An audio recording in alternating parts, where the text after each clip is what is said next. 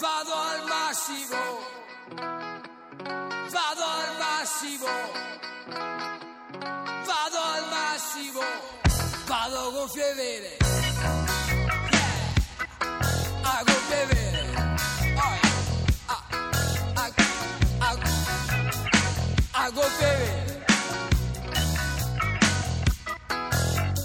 Voglio proprio vedere.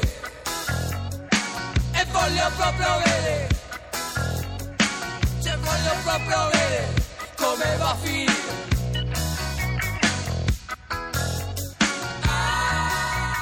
Paolo Talanca, critico musicale, scrittore, saggista, è direttore di redazione del premio Lunezia e fa parte della giuria che assegna le targhe Tenco. Tra i suoi libri ricordiamo almeno Immagini e poesia nei cantautori contemporanei e poi Cantautori novissimi, canzone d'autore per il terzo millennio, tutti e due pubblicati da Bastogi. E poi ancora Nudi di canzone, navigando tra i generi della canzone italiana attraverso il valore musical letterario, questo invece di zona editrice Talanca. Tiziano Scarpa qualche tempo fa cominciava un suo saggio intrecciando, possiamo dire, una serie di citazioni canzonettistiche, le bionde trecce, gli occhi azzurri e poi. Poi d'improvviso venivo dal vento rapito e cominciavo a volare nel cielo infinito. Voglio una vita spericolata, voglio una vita come Steve McQueen. Io penso positivo perché son vivo, perché son vivo. E arrivava alla conclusione, cito, che una nazione è fatta dai ritornelli che sceglie di canticchiare all'infinito, ma Talanca, quanti di questi ritornelli sono anche incipit di canzoni? Beh, eh, l'incipit è una parte molto importante ovviamente della canzone, la canzone italiana non fa eccezione in questo. È importantissimo il ritornello, il refrain per la canzone, ma una canzone che inizia con delle parole che poi ricordano, ricordano tutti e che quindi eh, si prestano no, alla memoria, quella d'impatto, quella immediata, fa molto anche per il successo, per il successo di una canzone.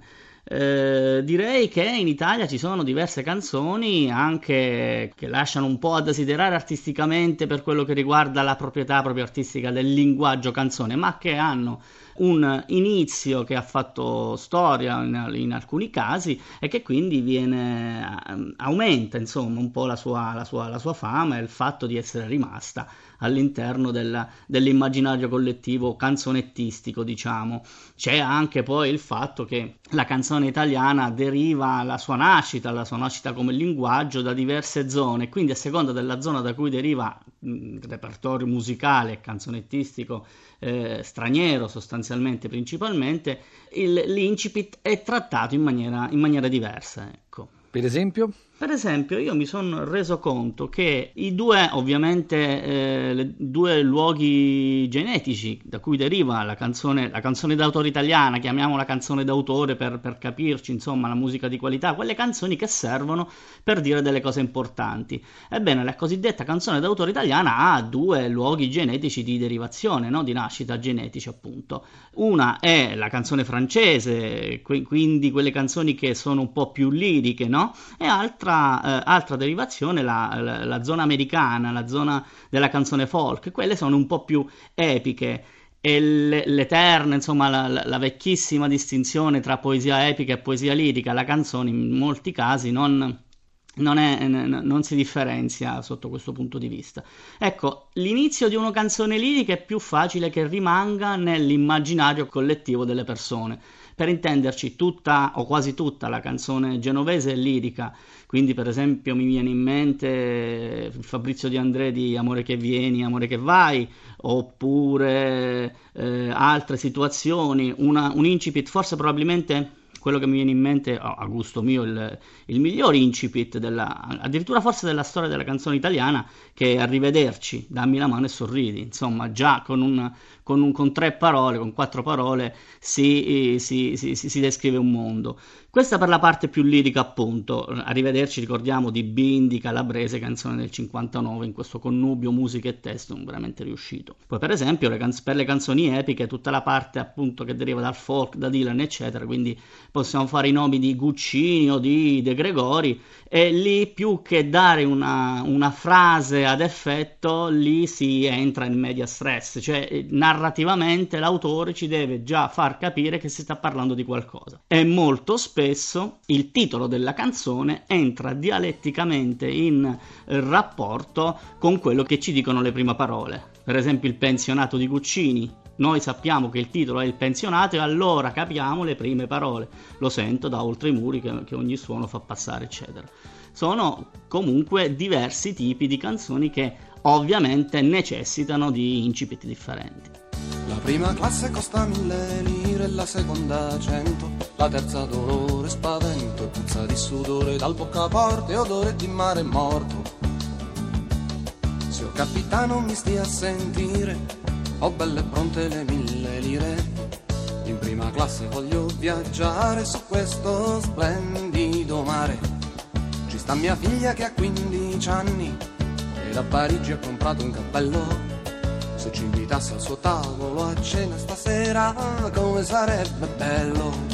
E con l'orchestra che ci accompagna, con questi nuovi ritmi americani saluteremo la Gran Bretagna col bicchiere fra le mani e con il ghiaccio dentro al bicchiere faremo un brindisi tintinnante a questo viaggio davvero mondiale e a questa luna gigante. Talanca nella canzone per l'estate, nella canzone Tormentone, è molto importante che il primo verso coincida con il ritornello, Sapore di sale, sapore di mare, che è una canzone d'autore ma anche una canzone estiva, oppure Guarda come dondolo, stasera mi butto, luglio, il bene che ti voglio, bruci la città, fino ad arrivare all'estate addosso. Invece nella canzone che lei definisce epica, che risale a questa tradizione più narrativa, l'incipit rispecchia il ritornello o parte da un altro punto, la prende più alla lontana, diciamo così? Ci sono casi diversi. Prima ho citato per esempio appunto il Guccini, ma si potrebbero citare anche canzoni di Vecchioni. C'è un, un incipit di una canzone di Vecchioni del 77, mi pare, Due giornate fiorentine, che deve descrivere ciò che succede all'interno della canzone, un rapporto tra due persone. E Vecchioni sembra parlare di tutt'altro, ma sembra parlare di tutt'altro semplicemente perché ci vuole fare abituare alla narratività della canzone. E fu proprio mentre portavo due bicchieri che mi chiedesti indovina che è venuto ieri. Io chiesi chi, ma sapevo di sapere, il primo amante in fondo è come il primo amore. Questo insomma è, è una storia raccontata, quindi necessariamente la canzone deve avere un aspetto narrativo. Invece, per esempio, possiamo citare eh, Lugano Dio di Ivan Graziani, in cui, come giustamente diceva lei prima, per quello che riguarda il ritornello, c'è questo refrain che torna spesso, queste note che lui all'inizio eh, verbalizza col po po po po, conosciamo tutti la canzone Lugano Dio, e, e che quando deve verbalizzare in maniera eh, semantica, eh, si inventa questo, questo, articolo che è completamente staccato dal secondo verso, quindi le scarpe da tennis bianche e blu. Eh, sono, sono, modi, sono modi diversi, sono canzoni diverse probabilmente. E nella seconda di Graziani c'è la necessità appunto di eh, riportare in vita in qualche modo durante la canzone il refrain, il, le note che caratterizzano la canzone stessa. Altre volte questo non è necessario. Talanca. In un'intervista di qualche anno fa, anzi dell'anno scorso, credo, Ligabue parlava dell'incipit del primo brano del suo primo disco e faceva riferimento, usando proprio la definizione di incipit, non alla prima frase del testo, ma alla prima frase musicale, alla riff che apre quel brano che poi rabballiamo sul mondo. Ecco, è più importante il testo o la musica? Contano più le parole o le note per iniziare bene una canzone? Dipende anche qui dal tipo di canzone, dal tipo di atmosfera, da come strutturalmente nasce la canzone. Se parliamo di Ligabue parliamo di una ballad rock in generale, non fa solo ballad rock, Ligabue eccetera, però quando parliamo di rock è importante proprio il riff e parlando di Ligabue prima abbiamo parlato di Ivan Graziani per quello che riguarda il rock, eh, per esempio, lui proprio strutturalmente eh, scriveva dei riff che gli venivano fuori dalla chitarra, molto spesso i rocker fanno così, no? anche spesso giochicchiando no? con la chitarra, viene fuori eh, una, una, serie di note, una melodia oppure una, una, un, un, refrain, una cellula ritmica melodica che, che funziona. Allora lì in quel caso, siccome quella è l'anima della canzone, bisogna spalmarla all'interno del brano e, e per Ivan Graziani per esempio possiamo citare il chitarrista eccetera. Ligabue ha anche di questi, di questi brani proprio perché c'è uno studio di Marco Di Pasquale eh, che, che, parla proprio della semiologia, della semiotica del rock,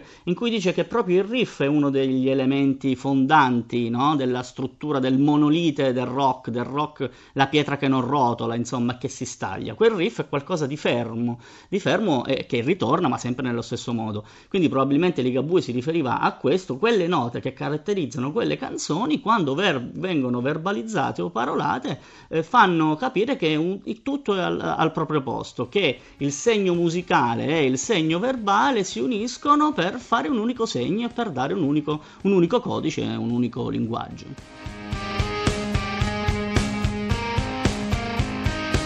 Mentre